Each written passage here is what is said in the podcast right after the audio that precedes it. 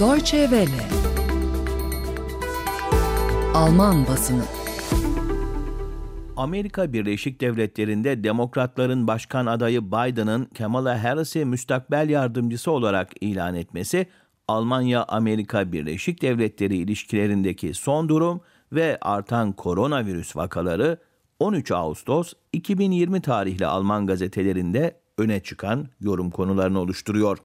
Sayın dinleyiciler, Amerika Birleşik Devletleri'nde Kasım ayında yapılacak başkanlık seçimlerinde Donald Trump'a karşı yarışacak olan demokratların adayı Joe Biden'ın Kamala Harris'i başkan yardımcısı olarak ilan etmesi Alman basınında da geniş yankı buldu. Biz de basın turumuza bu konuya dair yorumlarla başlayacağız ve ilk olarak Frankfurter Allgemeine Zeitung'dan bir alıntı aktaracağız. Gazete bu seçimde iç siyasi konjonktürün rolüne dikkat çekiyor. Biden'ınki kötü bir seçim değil. Hatta kişi olarak tarihi bir ışıltısı var. Harris başkan yardımcılığı için ilk beyaz olmayan kadın aday. Biden pek çok kadın adayla görüşmüştü. Ancak ırkçılık, ayrımcılık ve polis şiddetine karşı kitle gösterilerinin ülkeye damgasını vurduğu bir dönemde partisinin siyah bir kadını seçmesi yönündeki baskısına direnmedi. Tabiri caizse ülkede mevcut siyasi ve toplumsal iklim farklı bir karar verme imkanını elinden aldı. Buna rağmen Biden ve danışmanları Harris'in ne tür bir fayda sağlayabileceğini de sorgulamış olmalı. Ama belirleyici olan partnerin donanımı değil. Bu yılki seçimler Donald Trump hakkında bir referandum olacak. Asıl olan bu, başka bir şey değil. Yine aynı konuyu yorum sütunlarına taşıyan Magdeburg merkezli Volksstimme gazetesinde ise şu satırlar yer alıyor. Donald Trump'ın işi şimdi zorlaşıyor. Kamala Harris'i yanına alan Joe Biden'ın liberal, çok kültürlü ve genç Amerika'yı yeterince harekete geçirme şansı artıyor. Deneyimli başkan adayı tek başına değişim havası yaratabilecek durumda değil. Barack Obama başkan adayıyken her iki siyasi cephede de saygı duyulan bir senatör olan Biden'ı başkan yardımcısı olarak ekibine dahil etmişti. Obama'nın başardığını şimdi Harris'in de başkan yardımcısı adayı olarak başarması gerekiyor. Ancak Harris Obama'dan farklı olarak demokratları başkan adaylığı konusunda ikna edememiş ya da iyi başlayan aday adaylığı kampanyasında ivmeyi sürdürememişti.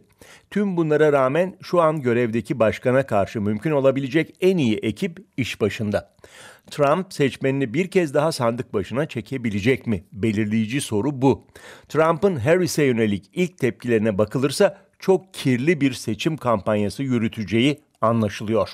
Bayreuth kentinde yayınlanan Nordbayerischer Kurier gazetesi ise Rus doğal gazını Baltık Denizi üzerinden Almanya kıyılarına ulaştırması öngörülen Kuzey Akım 2 boru hattı projesi konusunda Amerika Birleşik Devletleri ile yaşanan gerginliği el alıyor yorum sütunlarında.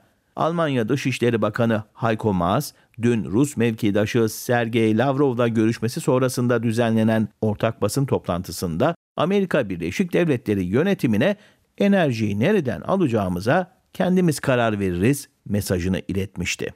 Tabii ki Almanya Avrupa enerji politikasını egemen bir şekilde oluşturmak zorunda. Bu çok doğal. Ama Washington'ın sürekli hamilik taslamasında Almanların, Avrupalıların da kısmen suçu var. Çok uzun bir süre kendi güvenlikleri konusunda yeterince sorumluluk üstlenmeden savunmalarının maliyetini Amerikalılara ödettiler. Bunu değiştirme zamanı geldi.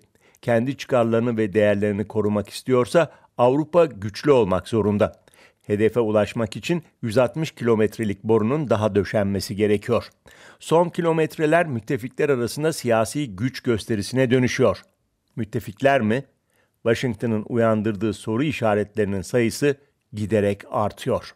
Sayın dinleyiciler, Almanya'da koronavirüs vaka sayısı 1251 ile Mayıs ayından bu yana kaydedilen en yüksek seviyeye ulaştı. Yurt dışında virüs kaparak ülkeye dönen tatilcilerin ve davranış kuralları konusunda artan ihmalkarlığın bu sonuçta belirleyici rol oynadığı bildiriliyor. Biz de basın özetlerimizde son yorumumuzu bu konuya ayırdık ve Ludwigshafen'da yayımlanan Rheinpfalz gazetesinden bir alıntı yapıyoruz. Şu düşünceye alışsak iyi olacak. Şu an tanık olduğumuz türde pandemilerle gelecekte daha da sık karşılaşabiliriz.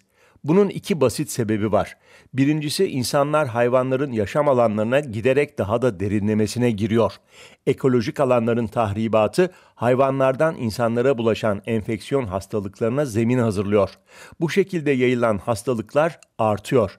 İkincisi giderek daha da hareketli hale geliyoruz.